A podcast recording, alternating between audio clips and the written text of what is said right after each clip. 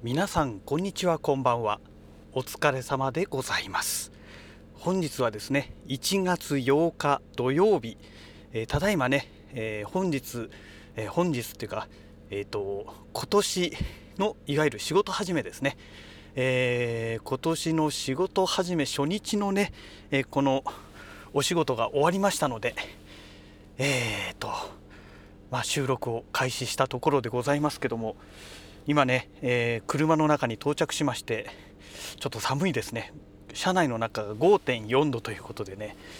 いや、日中ね、会社の中エアコンつけていたんですけど、それでもねかなり寒くてね、いやで、頭はね暖かいんですよ。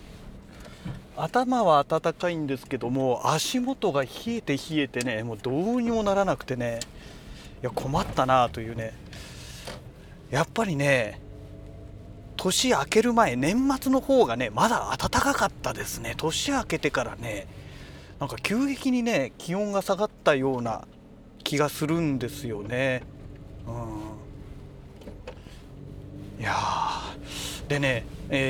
去年のね年末まではね、スーツの上にね、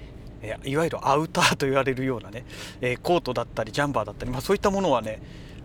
今までね着てこなかったんですけども、今日はねさすがに寒いので、ちょっとねハーフコートっていうんでしょうかね、厚めのものをね着てきましたので、おかげでね上半身はね非常に暖かい状態なんですけども、やっぱりね、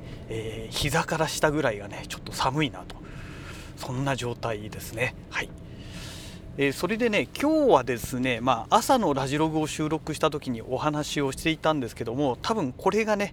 朝収録したものを明日公開で、今収録しているものはね明後日公開という形になるかと思うんですけども、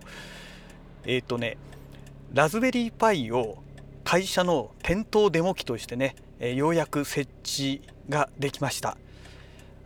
結構苦労しまして、何が苦労したかというとですね、もともと自宅で、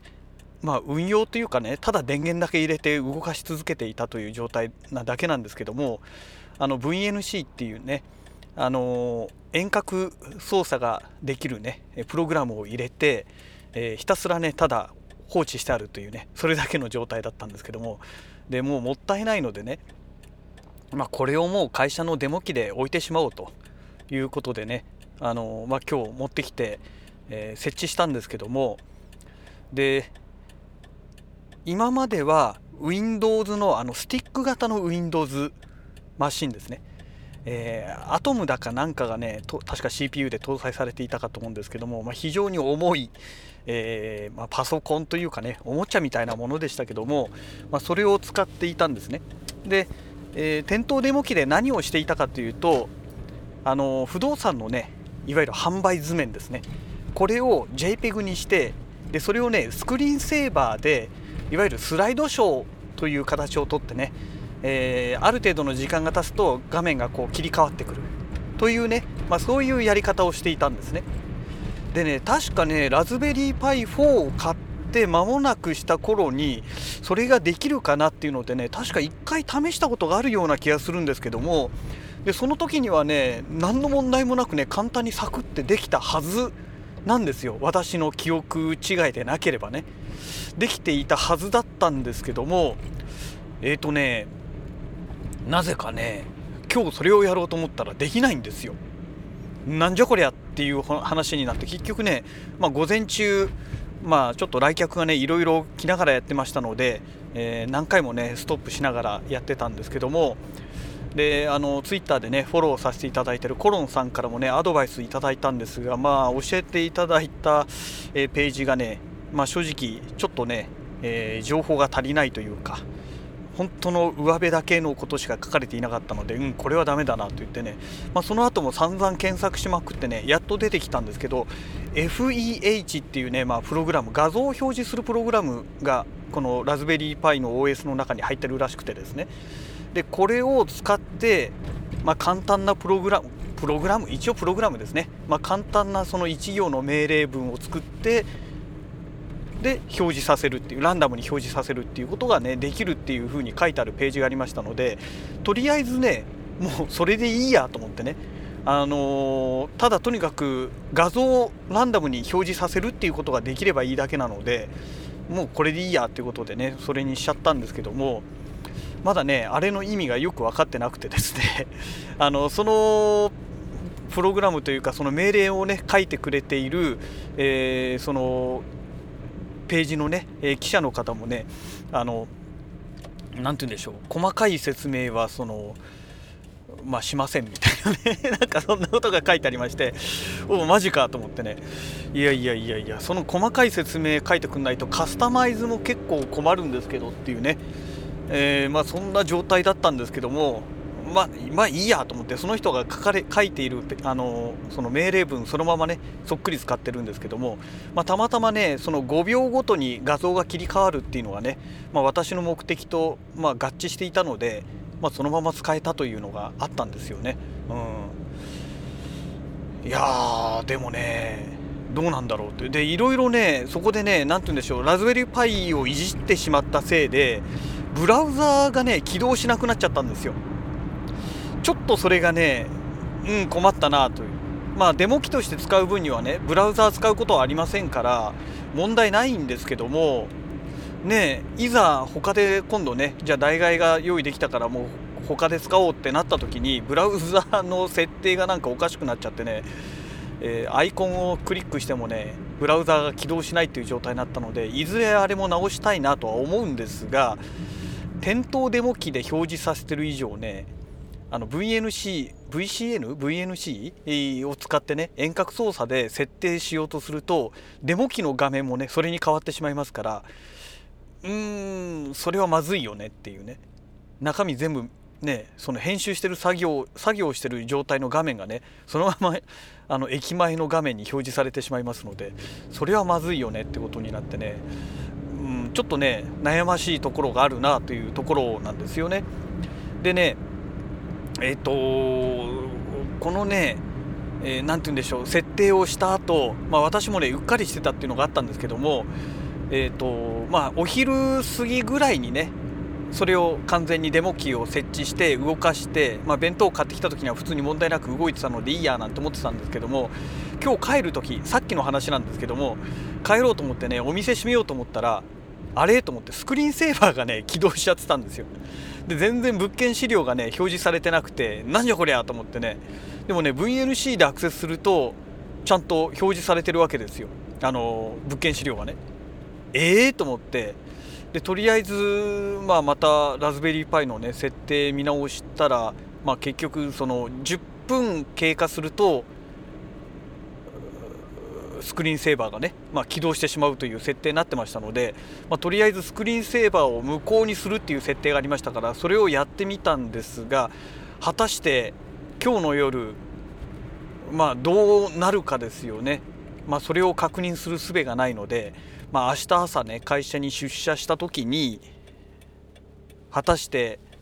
スクリーンセーバーが起動しているのか、それともね画像がちゃんと表示しているのかっていうところなんですけども、そこですよね気になるところが。その VNC 表示してもねスクリーンセーバーは出ていなかったものですから、今まではねそのなんて言うんでしょう、アクセスすると最初にねスクリーンセーバーが表示されているのが見えて、でそのまますぐねデスクトップの画面がプッてすぐ表示されるというような流れだったんですけども、今日の夕方見た時にはそうはなりませんでしたから、ちょっとその辺がねどうなのかなという部分があるんですよね。だから本当は外からね店舗の前を防犯カメラみたいな何かで、表示する表示っていうかアトムカムみたいなやつでね撮影するようなことができれば一番間違いがないんですけども、電源の確保ができないんですよね。そこが問題なんですよ。それができればね、店舗前の状態をね絶えず管理できますから、アトムカム2かアトムカム2ですね、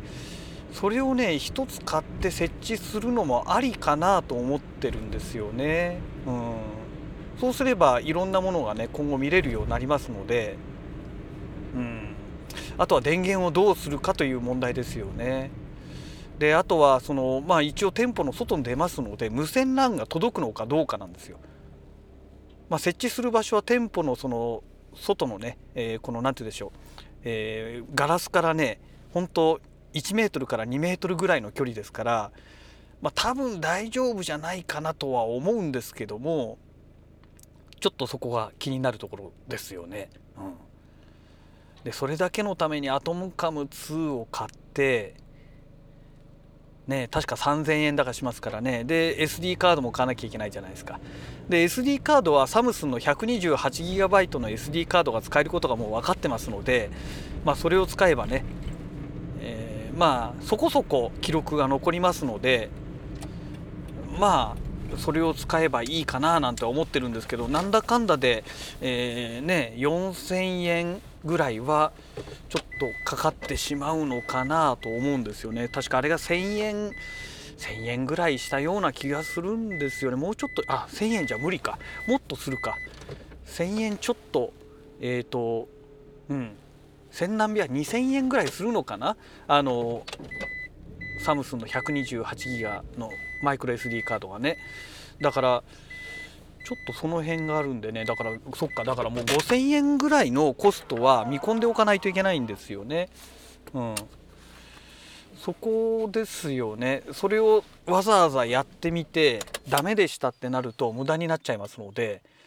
ね、で無駄になるかもしれないお金をね、社長に頼んでちょっと使っていいですかって、会社の経費使ってねやっていいですかっていうのもね、じゃあダメだった時どうすんのよって言われた時にね、グーの音も出ませんので、うん。どうしようかなというところですね。うん、まあそんなところでね、まあ、今日はとりあえずそのラズベリーパイ4をね、会社のね店頭デモ機、いわゆるデジタルサイネージみたいなね使い方で、とりあえず設置してみましたということでね、またね今後このラズベリーパイ4のね今後、まあ明日とか明後日とかの話ではなくてね、またしばらくしてから落ち着いたらね、結局こうでしたっていうまた経過報告みたいなものをねお話できたらなと思っております。はい、それではね、また次回のラジログをお楽しみください。それではまた。